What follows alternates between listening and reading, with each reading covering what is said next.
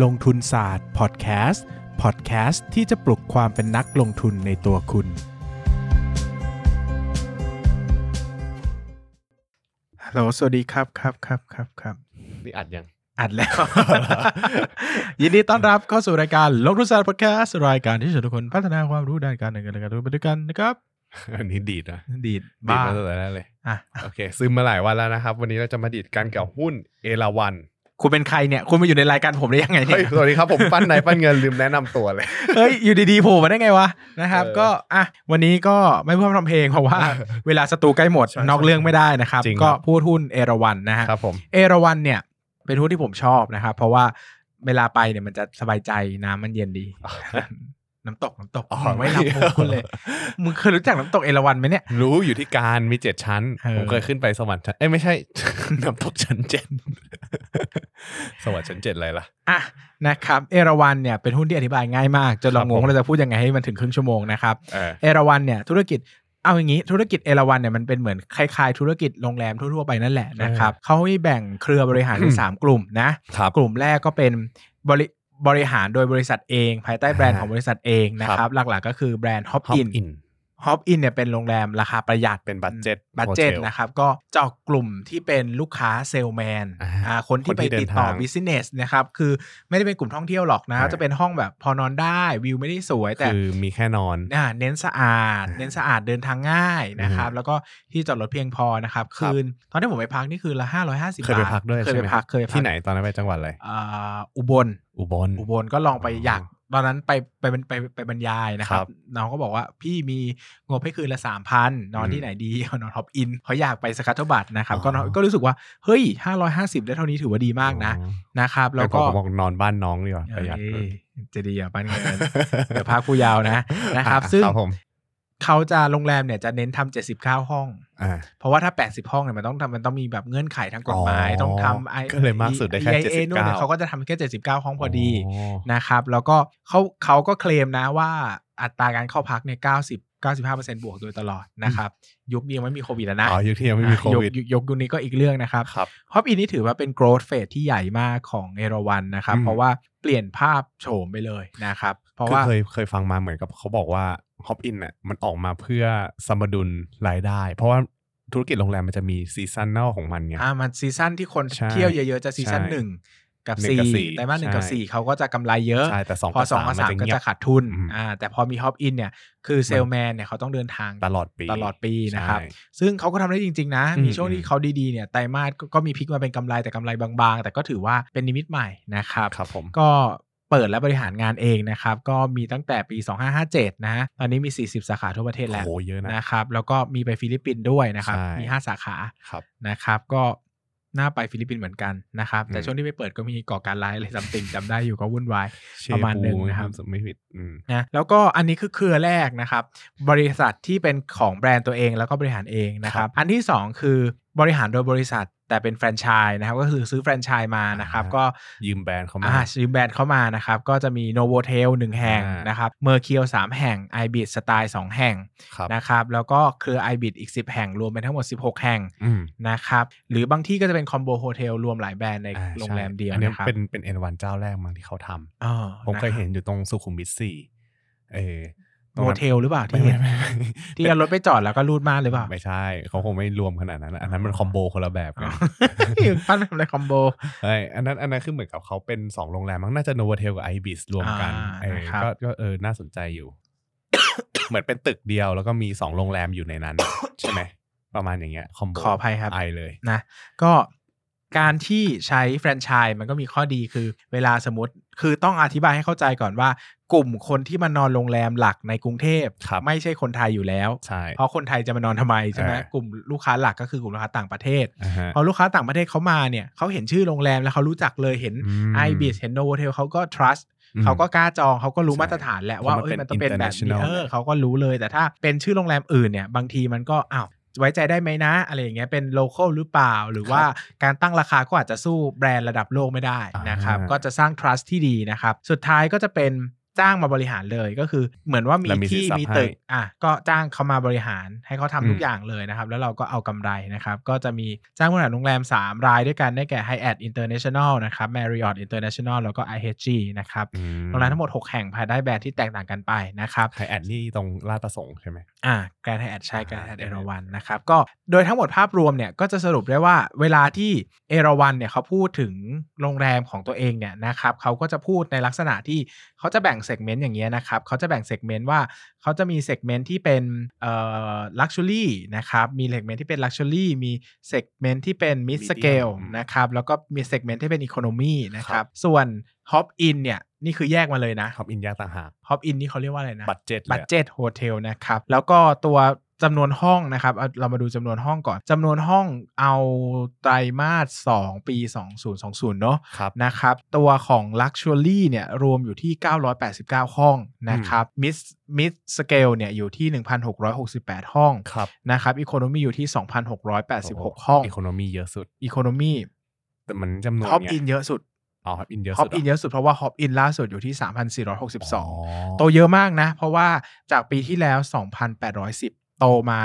กี่ประมาณ 5-600 ห้องก็เหมือนประมาณอืมเปิดเพิ่มอีก 7-8 สาขาอะไรประมาณเนี้ยนะครับอืมอืมก็แล้วก็มี Hop Inn ฟิลิปปินส์อยู่อีกประมาณ 843 นะครับครับ อันนี้เราเทียบเป็น room เนอะเราเทียบเป็นอืม room นะครับ แล้วก็ คราวนี้นะครับเรามาดูเอาตัวตัวเลขที่เป็นตัวสำคัญนะครับ 2020เนี่ยเราคงไปเราไปแตะทีหลัง เพราะว่าต้องเข้าใจก่อนว่ามันแทบไม่มีเลยเพราะว่ามันดูไม่ได้เลยนะครับเออเพราะว่ามันเป็นช่วงที่วิกฤตเนอะครับแต่เราจะเห็นตัวของเร p พานะครับเร p พาอะของก็ปีคือที่แล้วรายได้เฉลี่ยต่อห้องทั้งหมดนะครับ ถ้าเป็นลักชัวรี่อืมจะอยู่ที่3,300 ก็ไม่ได้แพงมากนะสำหรับอืมลักอันชันี้วของเลรี่ฟพาใช่ไหมเลฟพาครับเลฟอ่าพาแล้วก็ส่วนถ้าเป็นมิสมิสเกลอยู่ที่ 2,000นะครับโดยประมาณนะครับแล้วก็ economy อยู่ที่777 นะครับ ส่วน Hop Inn อยู่ที่ประมาณ 442 นะครับอืมเราจะเห็นว่าจริงๆ เนี่ย luxury เนี่ยมัน3,000กว่าเนี่ยมันไม่ได้แปลว่ามันถูกนะอ่าแต่หมายถึงว่าตัวออกออก occupancy rate ออกคูเปนซี่เลไม่ได้สูง เพราะว่าจริงๆเนี่ยตัวโรงแรม luxury เนี่ยเขาเน้นขายพวก food อะไรพวกเนี้ยอ่าพวกจัดจัดเลี้ยงพวกเนี้ยพวกบริการเสริมเออพวกจัดเลี้ยงเป็นหลักนะครับ พอมาดู occupancy rate เนี่ยเราจะเห็นอันนี้ปี 19 นะครับ luxury จะอยู่ที่ 65%นะครับ แล้วก็ตัวของ mid scale อยู่ที่ 83% economy อยู่ที่ 75%ส่วน hop in เนี่ยอยู่ที่ 74%นะก็อืม hop in ก็ดูน้อยเพราะว่าเขาเปิดมีเพิ่มตลอดเปิดเพิ่มพอเปิดเพิ่มตลอดเนี่ยใหม่ๆ มันก็ scale up ไม่ทันใช่นะครับคราวนี้อยากให้ดู occupancy rate ในปี 2020 นะครับอย่าหัวเราะดีกว่า มึงหัวเราะกูไม่ได้หัวเราะนะฮะ ไม่หมายถึงเตือนตัวเองอย่าหัวเราะดีกว่า luxury อยู่ที่0%นครับนะครับ mid scale อยู่ที่2%ครับ economy อยู่ที่1%ครับ Hop Inn ยังดีนะ ได้ใช่23%คือ Hop Inn มันมีเดินทาง คือคือต้องบอกว่าอะไรก็ตามที่ไม่ใช่ Hop Inn อะเป้าหมายหลักอะลูกค้าเขาคือต่างชาติไงใช่พอมันไม่มีต่างชาติเข้ามาหรือมีเข้ามาบ้างนิดหน่อยอะมันก็เลย ผลออกมาก็เลยมีแค่หนึ่งถึงสองเปอร์เซ็นแค่นั้นแหละ ซึ่ง hop in 23%นี่ก็แย่นะ เพราะว่าจริง ๆ โรงแรมเนี่ยจะ break even ก็สัก70-80%ใช่นะ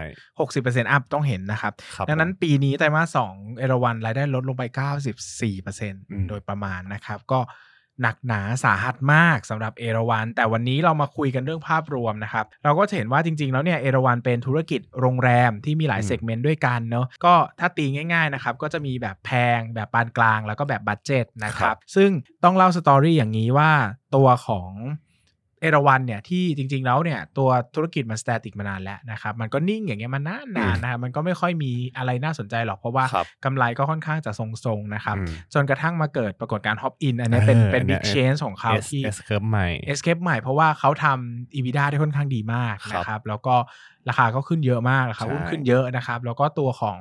กำไรมัน smooth มากขึ้น พออมกำไรไตรมาสสองไตรมาสสามมันมีเทรนด์ที่จะเป็นบวกเนี่ยนะครับรวมไปถึงไตรมาสหนึ่งไตรมาสสี่มันแข็งแรงด้วยตัวเองเนี่ยเอราวันก็กลายเป็น choice ของหุ้นท่องเที่ยวอีกตัวหนึ่งที่ปกติเวลาเราพูดถึงหุ้นท่องเที่ยวในประเทศไทย เราจะเทไปที่ MINT MINT กับ CENTEL CENTEL นะครับจะไม่มีใครพูดถึงโรงแรมแท้ๆเลยเพราะว่า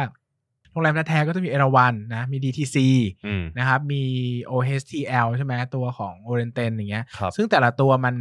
บางตัวก็สภาพคล่องต่ำมากนะครับ บางตัวก็งบก็อาจจะแบบขึ้นขึ้นลงมันคือสไตล์โรงแรมอะอ่ามัมันก็จะมีไตรมาสที่ดีดีๆแล้วก็ไตรมาสที่แย่ใช่ๆนะครับใช่แต่พอเอราวันเขากลับมาจากพอปอินเนี่ย มันทำให้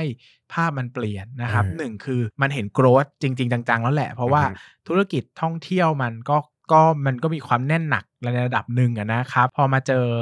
พอมาเจอตัวของพอมาเจอตัวของ Hop In เนี่ยมันเหมือนเจอคีย์ไอเดียที่จะทำให้เขาเติบโตได้ ผู้บริหารก็โฟกัสมากเลยนะ กี่ปีเองอะห้าหกปีใช่สี่สิบสาขานี่ไม่ใช่เรื่องเล่น ๆ นะ โรงแรมนะ มันโรงแรมไม่ใช่ร้านสะดวกซื้อนะแต่กว่าว่าจะขึ้นทีละตึกนี่มันผไม่มใช่เคยรื่องจำง่าได้ว่าเขาอะตอนไปคอมมิเคยไปคอมมิวนิวิสิตอีกเลยมึงไม่เคยไปที่ไหนบางป้านมึงพูดมาดิcompany visit เนี่ยตอนนั้นไปรู้สึกว่าเขาจะพูดเลยว่าแบบ ต่อห้องอะเป็นกี่บาทไม่รู้น่ากี่แสนไม่รู้ต่อห้องจำไม่ผิด Hop Inn ใช่ไหมมีเขียนไว้ปะเจ็ดถึงแปดแสนบาทต่อเออเออเออเออมีเขียนไว้เออแต่ถ้าเป็น economy ก็สองถึงสามล้านบาท คือต้นทุนมันแพงกว่าใช่ว่างั้นเถอะอืมนะครับ แต่ก็มันมาสะดุดอย่างนี้ เพราะว่าเพราะว่าเขามีไปปิดรีโนเวท JW Marriott ใช่แล้วก็ไปรีโนเวท IBIS ใช่นะครับ ในช่วงที่ Hop Inn กำลังโตดีเออๆราคาหุ้นมันก็เลยสะดุดเพราะว่า occupancy มันหายอืมนะครับ มันก็เลยกลายเป็นว่า หุ้นที่โตโตๆอยู่ดีๆอย่างเงี้ยราคามันก็มาสะดุด เพราะว่าเขาไปปิดปรับปรุงเขาก็กะว่ากลับมาเปิดอีกทีก็จะได้โตวูบเลยนะผมครัว่าบดวงนะเออจริงๆ เรื่องเรื่องเนี้ยดวงนิดนึงเพราะว่าตอนที่เคยคุยอะตอนที่ไปคอมมิวนิวิสิตน่าจะสองปีที่แล้ว เขาบอกว่าเขากำลังปิด JW Marriott เพื่อที่แบบปรับปรุงให้ทุกอย่างมาดีขึ้นแล้วดึงพยายามจะดึงค่าRevPAR เออ RevPAR ให้มันสูงให้ขึ้นสูงขึ้นใช่แต่ทีนี้เนี่ยพอมันเปิดปุ๊บ เจอโควิดเออปั๊บแบบโอ้โหจังหวะมันพอดีมากเลย ซึ่งปกติคือเขาจะ ปิดประมาณ 2-3 ปี เขาจะปิดใช่ช่วงประมาณไตรมาสสามไตรมาสอืมเดียวเนอะช่วงที่มัน low season ที่สุดแล้วก็ซ่อม แล้วก็ซ่อมได้แค่ไหนก็แค่นั้น แล้วก็เปิดขายต่อในช่วงหนึ่งกับสี่เนาะใช่แต่เนี่ยสมมุติว่าถ้าเขามาซ่อมช่วงโควิดเหมือน DTC นะก็ก็ก็แบบมันอาจจะไม่ได้ดีมากแต่มันก็จะดีกว่า คือ DTC อะ ดวงดี ดวงดีภาพดวงดีภาพของ DTC ในมุมมองผมอะจะเห็นว่า เฮ้ย แม่งพอดีเป๊ะพอโควิดปุ๊บ ปิดตรงศาลาแดงพอดี คุณศุภจีเหมือนแบบทำบุญมาเยอะอะ มีนิมิตอะเหมือนมีนิมิตว่าต้องปิดอะไรอย่างเงี้ยเออเออเก่งจังนะแล้วครับ พอพอสวนทางกับเอราวันเอราวันพอโควิดมาปุ๊บเปิดบริการปั๊บโอ้โหอ่าลูกค้าไม่เข้าโดนเลยนะครับาเสื่อมก็ต้องธุรกิจโรงแรมเป็นธุรกิจที่ไม่ได้ดู favor หรือน่าสนใจมากในเชิงการลงทุนต้องอธิบายอย่างนี้นะครับ เพราะว่าลงทุนเยอะโรงแรมต่อใช่ตึกต่อถ้าจะขยายต่ออะไรอย่างเงี้ยมันใช้เงินเยอะนะ แต่ถามว่า เก็บเงินทีอะได้คืนละเท่าไหร่หลักพันหลักร้อยแต่ลงทุนทีละแบบกี่ล้านต่อกี่ล้านอย่างเงี้ยนะครับในเชิงของธุรกิจเนี่ยธุรกิจโรงแรมก็อาจจะไม่ใช่ธุรกิจที่แบบโอ้โห หน้าแบบทวินหาขนาดนั้นนะนะครับ ดังนั้นเนี่ยธุรกิจโรงแรมก็มีจุดบอดหลาย ๆ อย่างโดยเฉพาะเงินลงทุนที่เยอะนะครับอ่าซึ่งเอราวันเนี่ยมีข้อดีคือเขามีเหมือนแบบเออ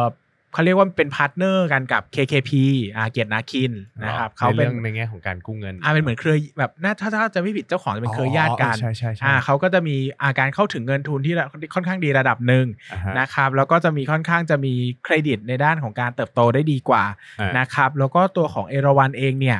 ก็มองเป็นหุ้นท่องเที่ยวนะครับ ซึ่งอาจจะไม่ได้ อาจจะไม่ได้หวือหวามากนักนะครับ แต่ก็ถือว่าโตไปตามธุรกิจอุตสาหกรรม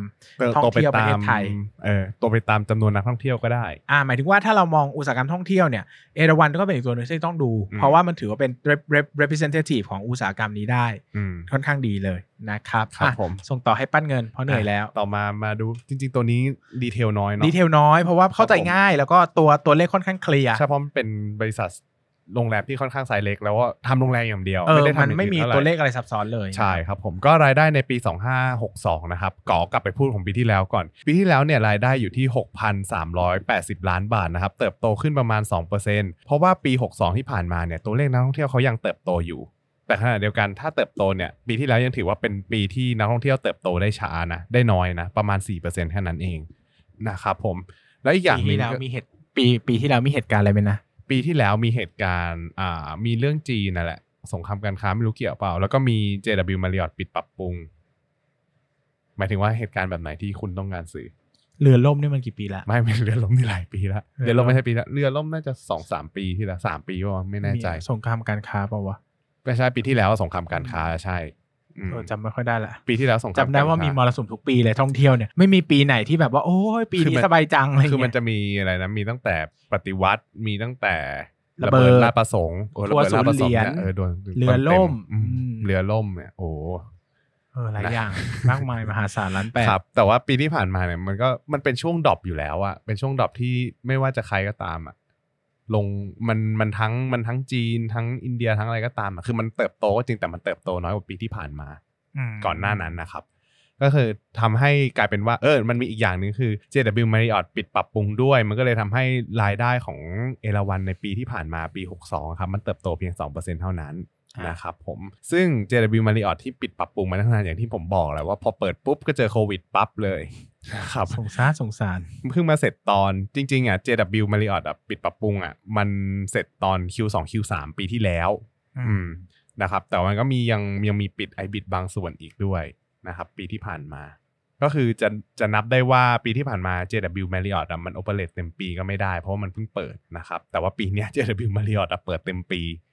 ก็ ไม่มีคนเข้านะครับผม ซึ่งถ้าเกิดว่าเราดูไม่นับ Hop In นะ เราจะเห็นเลยว่าที่ผ่านมาครับ Occupancy Rate กับ Room Rate ในปีที่ในปี 2562 เนี่ยมันลดลงทั้งคู่นะครับผม Occupancy Rate ของกลุ่มโรงแรมที่ไม่ใช่ Hop Inn อะอันนี้คือรวมทั้งกลุ่มนะครับ occupancy rate ของกลุ่มเนี้ยมันจะอยู่ที่ประมาณ 78%ในปี 2562 ซึ่งในปี 2561 เนี่ยอยู่ที่ 81%ก็คือถือว่าลดลง แล้วก็ RevPAR เนี่ยลดลงประมาณ 7%นะครับอืมอืมถ้าแบ่ง segment เราจะเห็นเลยว่าแบบทุก segment อะไม่ว่าจะเป็น Luxury Mid Scale หรือว่า Economy เนี่ยมันลดลงหมดเลย ทุกๆ อันเลย ทุกๆ ระดับเลยนะครับ โดย RevPAR ที่ลดลงเยอะที่สุดอะรู้ว่ากลุ่มไหน คิดว่ากลุ่มไหน ปีไหนปีที่ผ่านมาหนึ่งเก้าเหรอเออหนึ่งเก้าก็ต้องเป็น midscale อ่าจริงๆอะเป็น economy ibis มัน economy ป่ะเออ ibis economy นะอ๋อ ibis ถ้าเป็นอันก็ต้องเป็น ibis อะเพราะ ibis อ่ามัมันปิดใช่ใช่ก็คือจะเป็นจะเป็นกลุ่ม economy ครับที่ลดลงสุด ส่วน Hop Inn เนี่ยที่ผ่านมาปีที่ผ่านมาครับมี occupancy rate อยู่แถวๆ74%ที่บอกที่พี่เบสพูดไปก็นับว่าไม่แย่มากเพราะว่าเขามีขยายสาขาเยอะในปีที่แล้วนะครับ ซึ่งระดับเนี้ยมันก็ยังถือว่าคงตัวจากปี 2561 นะครับที่ 75% นะครับก็ยังถือว่ายังทำได้ดีอยู่ด้วยแต่ว่าที่ทำได้ดีจริงๆอะคือ Hop Inn ในฟิลิปปินส์เพราะฟิลิปปินส์ไม่ได้เปิดอะไรเยอะมาก คือเราจะเห็นตัวเลขประมาณ 82%ในปีในปีที่ผ่านมาแล้วก็ 76%ในปี 2018 อันนี้คือที่ Hop Hop ฟิลิปปินส์นะคือ Hop ฟิลิปปินส์สำหรับผมคิดว่าค่อนข้าง perform เลยแหละอืมอืมแล้วก็ถ้าเกิดว่าดูกันใน 6 เดือนของปีนี้นะครับเราก็จะเห็นว่ารายได้จริง ๆ แล้วอะมันหายไป 60%อืม จากเดิม 3,000 ล้าน อันนี้คือรายได้รวมทั้งหมดนะ จากเดิม 3,000 ล้านนะครับ เหลือแค่ 1,200 ล้านเองนะครับ ถ้าไปดู performance เนี่ย ไม่รวม Hop Inn อะก็จะเห็น occupancy rate ประมาณ 1-2%มากสุด ก็หนักหนานะ luxury ครับศูนย์อะโอ้โหอืมโหดมากคือคือคือคือถ้าถ้านับเป็น RevPAR จากเดิมอะสองพันสามพันในไตรมาสที่สองปีสองพันสิบเก้าอะอืมมันจะเหลือแค่ยี่สิบหกบาท เหลืออยู่สิบสามบาทอย่างเงี้ยอืมในปีในปีเนี้ย ก็คือเพอันราะเนี้ยว่าอันเนี้ยดูแยก segment นะเพราะว่ากลุ่มโรงแรมหลักเขามันอยู่ในกรุงเทพใช่ ซึ่งพออยู่ในกรุงเทพอะ คนไทยอะมันไม่นอนกรุงเทพอยู่แล้วไงเออใช่ไหมเออคนไทยก็ต้องไปต่างจังหวัดอะไรเงี้ยใช่ดังนั้นโรงแรมที่อยู่กลุ่มต่างจังหวัดมันก็ยังพอไหวอืมแต่พอเป็นโรงแรมกรุงเทพมันเจาะกลุ่มนักท่องเที่ยวโดยตรงแล้วมันไปไม่ได้ คือคนอะตอนเนี้ยพูดอย่างเดียวคือมีคนไทยเดินทางอย่างเดียวเออซึ่งโอเค ถ้าคุณเป็นเชนที่อยู่หัวหินพัทยาอะไรเงี้อืยมก็ยังพอรุนเนาะอืมแต่พออยู่ในกรุงเทพแบบนี้มันยากอะใครใช่จะแบบบ้านผมบ้านคอนโดผมอยู่ลาดเทวีใครจะนั่งรถไปนอนราชประสงค์อะไรเงี้ยมันก็แบบ impossible ไปนิดนึงอะไรเงี้ยใช่ซึ่งฮอปเองเนี่ยจริงๆฮอปตอนแรกผมคิดว่าเออฮอปมันคงไม่โดนเยอะเท่าไหร่หรอกแต่จริงๆมันก็โดนเยอะเหมือนกันนะ เพราะว่ามันมีช่วงล็อกดาวน์ที่แบบห้ามเดินทางข้ามจังหวัดเลยอะเออที่ตอนนั้นก็หนักนะเอออันนั้นเนี่ยถือว่าหนักเหมือนกันก็เลยจากเดิมเนี่ยปี 2019 อะ ปีที่ผ่านมาครับไตรมาส2เนี่ยฮอปอินมันเคยทำ occupancy rate ที่ 74%พอมาไตรมาส2ในปี 2563 2020 เนี่ยมันก็เลยเหลือแค่ 23%หายไปครึ่งหนึ่งโดยประมาณ เกินครึ่ง อืม แต่ก็ยังถือว่าดีแหละยังดียังดีที่มันยังมีตัวเลข 20%ให้เห็นอยู่ เพราะว่าคนคนไทยก็ยังต้องพอพอเดินทางได้เขาก็เดินทางกันเลยไงก็ก็ยังดีครับ ก็ยังดีครับ ก็ของเดิมเลฟพาของปีที่ผ่านมาครับ มันอยู่ที่ 442%ในไตรมาส2เอ้ย442 บาทในไตรมาสอืม2ปีนี้เหลือแค่ 136 บาทอืมอืมประมาณนี้ครับผมอะมาดูที่ค่าใช้จ่ายกับต้นทุน คือ เมื่อกี้ดูงบของนี่เป็นเป็นตัวอย่างที่ดีมากเลยนะ ของธุรกิจที่ fixed asset เยอะๆอะอืมโอ้โห แล้วโดน โดนขนาดนี้นี่คือ แล้วคือโรงแรมคุณจะไปตัดค่าใช้จ่ายยังไงถูกไหมใช่แล้วมันจะขยายไปทำรายได้อย่างอื่นยังไงเออมันก็โอเคอย่างมากก็เดลิเวอรี่อาหาร ซึ่งก็โอ้ยากอยู่แล้ว เพราะว่าสุดท้ายเขาก็เน้นจัดเลี้ยงเนาะเขาก็เน้นอืมแบบ high-end อะแล้วมันกลายเป็นว่าชัดเจนเลยว่าธุรกิจ high asset แบบเนี้ยขาขึ้นก็ดีดีนะครับ ขาลงก็เหนื่อยเหนื่อยมากเอราวันมีอะไรอร่อยปะ เอราวันเนาะเรากินเอราวัน Tea Room อะมันเป็นบุฟเฟ่ต์อาหารไทยอะอ๋อก็เป็นอาหารแบบอาหารไทยอะจะบอกว่าถ้าสมมติมาทำแบบปาท่องโก๋อย่างเงี้ยก็ดีนะ อืม ก็อืมสามพันกว่าปีอะใช้หนี้หมด เห็นคนคำนวณอยู่ใช่ใช่ใช่อันนี้พูดถึงเอราวันใช่ไหมเอราวันสิจะพูดถึงอะไรล่ะ ถ้าเขาขายก็เอาก็หมายถึงว่าถ้าเขาขายปลาท่องโกไงอ๋อโอเคโอเค ครับผม อะเรามาดูกันที่ต้นทุนสักส่วนสักเทปไหมเอาสักเทปไหมไหนๆก็อยู่ในตลาดหุ้นอะเอาสักเทปไหมอยากพูดขนาดนี้เดี๋ยวจัดให้ไหมฮะถั่วเอื้องหลวง สวัสดีค่ะ อย่างเงี้ยโอมีเคเพื่อนเป็นสจวตนะเว้ยเดี๋ยวให้มันมานั่งคุยนะเว้ยเอเอออเอาแบบน่าสนใจเอาเลยไหมเออครั้งหน้าเราจัดไหมแบบว่าเอาคนใน เอาคนในบริษัทมานั่งคุยกัน เออเออคนที่ทำงานอยู่ในบริษัทเหล่านั้นมานั่งคุยพอออกอากาศไม่ได้สรุปเขาโดนไล่ออก เออโดนไล่ออกออกอากาศไม่ได้โดนไล่ออก เอออะต้นทุนส่วนใหญ่ของโรงแรมนะครับ ประมาณ 830 ล้านบาทเนี่ยเป็นค่าเสื่อมราคาและค่าตัดจำหน่ายนี่นี่นี่พูดถึงในปีที่ผ่านมานะ ในปีอือฮึ62 ก็คือเพิ่มไอ้ค่าค่าใช้จ่ายส่วนเนี้ยเพิ่มขึ้น จากเดิมในปี 2561 776 ล้านบาท เพราะว่ามันมีเปิดโรงแรมใหม่ แล้วก็มีพวกค่าเสื่อมที่รับรู้เพิ่มจากการรีโนเวทห้องด้วย นะครับ ซึ่งค่าใช้ค่าใช้จ่ายส่วนเนี้ยคิดเป็นสัดส่วนต่อรายได้อะครับอ่ามันจะอยู่ที่ประมาณ 12-13เปอร์เซ็นต์อืมอืมค่าใช้จ่ายอันนี้เป็นค่าใช้จ่ายพวกค่าเสื่อมนะอืมนะครับส่วน SG&A เนี่ยส่วนใหญ่ก็จะคิดเป็น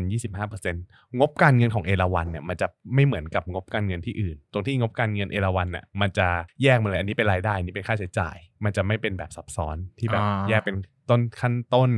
EBIT อะไรอย่างนี้นะคอ่ารับอะไรประมาณนี้ อันนี้เขาแยกสำหรับ EBIT ให้นี่ คือเขาแยกให้แต่เขาจะไม่แยกใช่ SG&A เอ้ยเขาจะไม่แยกเอ่อเขาจะคุโซให้เออใช่หเขาไม่แยกเขาไม่แยกต้นทุนให้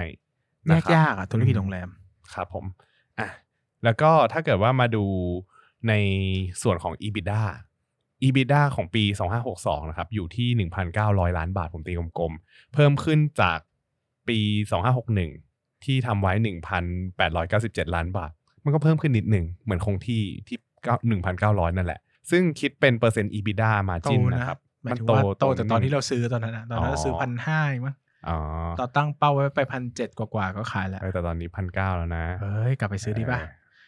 เดี๋ยวดิปีนี้ปีนี้ ปีนี้ผ่านไปก่อนปีนี้ติดลบแน่เลยเออโดยที่เดี๋ยวเดี๋ยวจะเล่าให้ฟังว่าปีนี้ติดลมไหม โดยที่ตรงเนี้ยคิดเป็น EBITDA margin นะครับ ประมาณ 30%ซึ่งก็คือคงที่เหมือนเดิมอืมจากปี2 2561 ส่วน net profit margin เนี่ย อยู่ที่ 464 ล้านบาท นะครับลดลงจากปี2 2561ที่ 540 ล้านบาท แต่ว่าจริงๆ โรงแรม เอ้ยเลยโรงแรมเขาไม่ค่อยดู ไม่ค่อยดู net profit margin เท่าไหร่ ก็คือดูแหละ แต่ว่าเวลาประเมินมูลค่าอาจจะใช้ EV per EBITDA มากกว่าอืมส่วนครึ่งปีแรกเนี่ย นั่นแน่ EBITDA ใช้ได้นะครับใช้ได้ EBITDA เนี่ย คือในในออฟเดย์เนี่ยเขาจะแยกมาให้ 2 อันก็คือแบบที่มี TFRS 16 มากระทบ กับที่ไม่มี TFRS 16 มากระทบ มีให้สองแบบ ใช่ ซึ่งถ้าเกิดว่านับแบบที่ไม่ใช้ TFRS 16อะตรงเนี้ยจะติดลบอยู่ 90 ล้านบาทอืมในส่วนของบรรทัด EBITDA นะ แบบไม่นับ ใช่ แบบไม่นับ TFRS อ่าแต่ว่าถ้าเกิดว่านับ TFRS เนี่ย EBITDA เนี่ยมันก็จะเป็นบวกอยู่ที่ 42 ล้านบาทอ่ามันเป็นเรื่องของการรับรู้ค่าใช้จ่ายภายในสัญญาเช่าอะไรอย่างนี้อ่านะครับ ก็ ถ้าเทียบแล้วเนี่ยหกเดือน ถ้าเทียบ 6 เดือนปีนี้กับปี 2019เนี่ยก็จะชัดเจนเลยว่า 6 เดือนของปี 2019 ปีที่แล้วครับทำได้ 942 ล้านบาท อืมอืมนะครับ คือเราเห็นแล้วแหละว่ามันขาดทุนกันตั้งแต่บรรทัดนี้เลยแหมรายได้หายไป 94เปอร์เซ็นต์หายไปหมดเลยอะมันจะต้องขาดทุนตั้งแต่บรรทัดไหน มันก็ต้องขาดทุนตั้งแต่บรรทัดแรกที่หักกันแล้วแหละนะ ใช่ เพราะมันมีค่าอย่างที่บอกว่าโอ้แต่ไม่คิดว่าจะหายเยอะขนาดนี้มันโหดมากเลยนะโควิดเนี่ยสำหรับธุรกิจท่องเที่ยวเนาะมันเป็นทั้งโลกไหม น่าจะเป็นทั้งโลกเป็นทั้งโลกอะอืมนะครับ asset asset แต่บางคนก็ไม่ได้รับผลกระทบนะ บางอาชีพอย่างเงี้ย อาชีพอ๋อออืมบางที่ก็สบาย สบายใช่นะครับ asset หลักๆของเอราวันนะครับ ก็จะเป็นหุ้นโรงแรมอะก็เป็น asset หลักเป็น PPE แหละประมาณ 73%ของ asset ทั้งหมด หรือคิดเป็นมูลค่า 14,400 ล้านบาทนะครับ และที่เหลืออีก 23%เนี่ยเป็นพวกสิทธิ์ในการใช้สถานที่อย่างเช่นสิทธิ์ในการเช่าที่ดินตรงนู้นตรงนี้ สิทธิ์ที่ราชประสงค์ก็เป็นสิทธิ์ในการเช่าที่ดินอ่าใช่ใช่เป็นเช่าแต่ก่อนเช่าที่เข้าใจระยะผิดยาวนะขอโทษด้วยที่พูดว่าเป็นพื้นที่เนาะเอาป็นเคยสิทพูดธิ์แล้วเหรอเคยเคยพูดไปในเทปเดียวอ๋อแล้วก็โดนแย้งมาขออภัยด้วยนะครับอ๋อโอเค ครับผมผมรักคุณนะ ใครวะไม่คนรู้ที่เหมือนแย้งกันมาเขาแย้งเขาแย้งดีไง เราก็เลยรักเขาอ่โอเค ถ้าเขามาด่าเราก็ไม่รักเขาหรอกเออโอเค ส่วน liability สิหนี้สินอะไรโดยหลักๆ เนี่ยโรงแรมมันก็จะเป็นพวกเงินกู้ยืมจากสถาบันการเงิน เพราะมันเป็นการโอเปเรตระยะยาวนะครับผมหนี้สินประมาณ 1 0,000 ล้านบาทเนี่ยเป็นเงินกู้ยืมนะครับ แล้วก็คือเงินกู้ยืมตรงนี้จากสถาบันการเงินหนึ่งหมื่นล้านบาท จากหนี้สินทั้งหมดหนึ่งหมื่นสองพันล้านบาทอืม ที่เหลือก็จะเป็นสัญญาเช่ากับเจ้าหนี้การค้านะครับ ในส่วนของหนี้สินโครงสร้างก็มีประมาณนี้ แล้วก็แพทเทิร์น cash flow ของเอราวันเนี่ยจะเป็นบวกลบบวก บวกตัวแรกอย่างที่บอกว่าค่าใช้จ่ายส่วนใหญ่เป็นค่าเสื่อมกำไรเงินสดปีที่ผ่านมามันก็เลยเป็นเงินสดไอ้กำไรเออมันเป็นเงินสดไม่มีประสิทธิภาพนะครับ เพราะว่าค่าใช้จ่ายส่วนใหญ่เป็นค่าใช้จ่ายประเภทค่าเสื่อมค่าค่าแต่จำหน่ายนะครับ ตัวลบตัวที่ 2 เป็นซื้อ PPE เพื่อการลงทุนแล้วก็ซื้อสิทธิ์ในการเช่าในการทำโรงแรมนู่นนี่นั่นนะปีที่แล้วยังขยันขยายอยู่เลยนะครับ ส่วนตัวสุดท้ายเป็นบวกมาจากการกู้ยืมระยะยาวนั่นเอง ประมาณนี้ครับสำหรับตัวเลขเอราวันทีรูมเอราวันทีรูมนี่เป็นร้านอาหารที่ผมโปรดปรานมันอยู่ตรงไหนมันอยู่ Hyatt เหรแกรนด์ไฮแอทเอราวันชั้นอ๋อสองเหรอนะครับอ๋อเป็นบุฟเฟ่อาหารไทย แล้วก็อมีร่อยเหรอชอบมาก ชอบมากเป็นอาหารเป็นอาหารอาโบหารไทรายณแบบโอเค มันไม่ได้อร่อยมาก แต่มันเป็นบุฟเฟ่เพียงไม่กี่ที่ที่มันมีน้ำให้เลือกเยอะมากอะ มันจะมีน้ำแบบน้ำไทย น้ำปั่น น้ำกาแฟอ๋อเออเกรโคกซีโร่นี่พูดจะสักวันนี้ว่าจะไปกินเลยเนี่ยเออมันหัวละเท่าไหร่พันสองพันห้าประมาณนี้แหละแต่ก็อืมชอบมากเพราะว่านั่งเพลินดีแล้วก็หยุเอดอมันไอ้นี่ดีอะมันมีนี่มันมีน้ำให้เลือกชอบไปนั่งกินน้ำแล้วก็ดูวิวรถไฟฟ้า โอ้โห นี่คือชีวิตคนรวยนะครับ ก็ก็อะไรไม่รู้จะตอบอะไรคิดไม่ทันโอเคอะเดี๋ยวมาถ้าคีย์กูบอกว่ากูรวยเดี๋ยวก็ด่ากูอีกเดี๋ยวถ้าบอกว่ากูจนก็ด่ากูอีกอะกูอะอยากพูดอะไรก็เอาพูดมาแล้วกันมาคีย์เทคเอาไว้กันดีกว่า อะ key takeaway ครับอะให้อะพูดก่อนบ้างแล้วกันอืมนะอืมก็ เอราวันเป็นธุรกิจ โรงแรมไม่ใช่เป็นธุรกิจซูเปอร์สต็อก โดยธรรมชาติ เพราะเป็นธุรกิจที่ลงทุนเยอะแต่ ทยอยเก็บเงินช้านะกว่าจะคืนทุนแต่ละตึกแต่ละอะไรอย่างเงี้ยใช้เวลานานนะครับ ดังนั้นถ้าจะลงทุนในหุ้นอย่างเอราวันต้องลงทุนในเวลาที่มันถูกมากๆ แล้วไปขายในราคาที่สมเหตุสมผลเนาะการจะถือแล้วหวังว่ามันจะโกรธกระโดดเท่านู้นเท่านี้อะผมว่า impossible มากๆ เพราะว่าโรงแรมรายได้ไม่ได้ขึ้นง่ายขนาดนั้นนะครับต้องใช้เวลา wrap up เยอะ ดังนั้นส่วนตัวเนอะผมเคยต้องต้องออกตัวแล้วผมเคยได้เด้งจากเอราวันเนอะสี่ขึ้นไป8เนี่ยก็มาจากช่วงที่ กำไรมาแล้ว แต่ตลาดไม่รับรู้ เพราะว่าเราไปดู EBITDA เป็นหลักเราเห็นแล้วว่า EBITDA โตดีมากนะครับ แล้วก็ EV เปอร์ EBITDA ต่ำมากประมาณสัก 10 10 เท่ากว่าๆอะไรเงี้ยเราก็คิดว่า 15 เท่าเราก็ขายแล้ว ปรากฏว่าอืม1คือได้สิบแปดได้ปะมันขึ้นไปตอนนั้นมันขึ้นไปสิบเจ็ดสิบแปดเท่า แล้วมันก็ได้ตัวตัว EBITDA มันโตด้วยก็เลยขายออกไปนะครับ ก็จะบอกว่าหุ้นแบบนี้มันไม่ใช่หุ้นโกรดที่แบบ เราจะถือกันนานเราจะเห็นมันเติบโตเรื่อยๆๆเออ มันคือมันจะเห็อาจจะเติบโตเรื่อยๆไหมอาจจะเติบโตเรื่อยๆ แต่มันไม่ได้เติบโตแบบปีละยี่สิบสามสิบเปอร์เซ็นต์เนอะมันอาจจะเติบโตปีละห้าเปอร์เซ็นต์สิบเปอร์เซ็นต์แบบมองมองเป็นเหมือนกองทุนอสังหาริมทรัพย์ผมว่ามันมองอย่างนั้นน่ะจะสบายใจกว่านะครับ แล้วก็เป็นหุ้นที่ใช้เงินลงทุนเยอะอะถ้าใครไม่ชอบก็อาจจะไม่ค่อยสบายใจกับตัวเลข DE หน่อย ตัวเลขการกู้ยืมเงินหน่อย เพราะว่าอย่างที่บอกว่ามันกู้ไปสร้างตึกแล้วเนี่ยห้องห้อง ห้องฮอปอินอย่างเงี้ยเจ็ดถึงแปดแสนแต่เก็บได้คืนละสี่ร้อยห้าร้อยอย่างเงี้ย มัน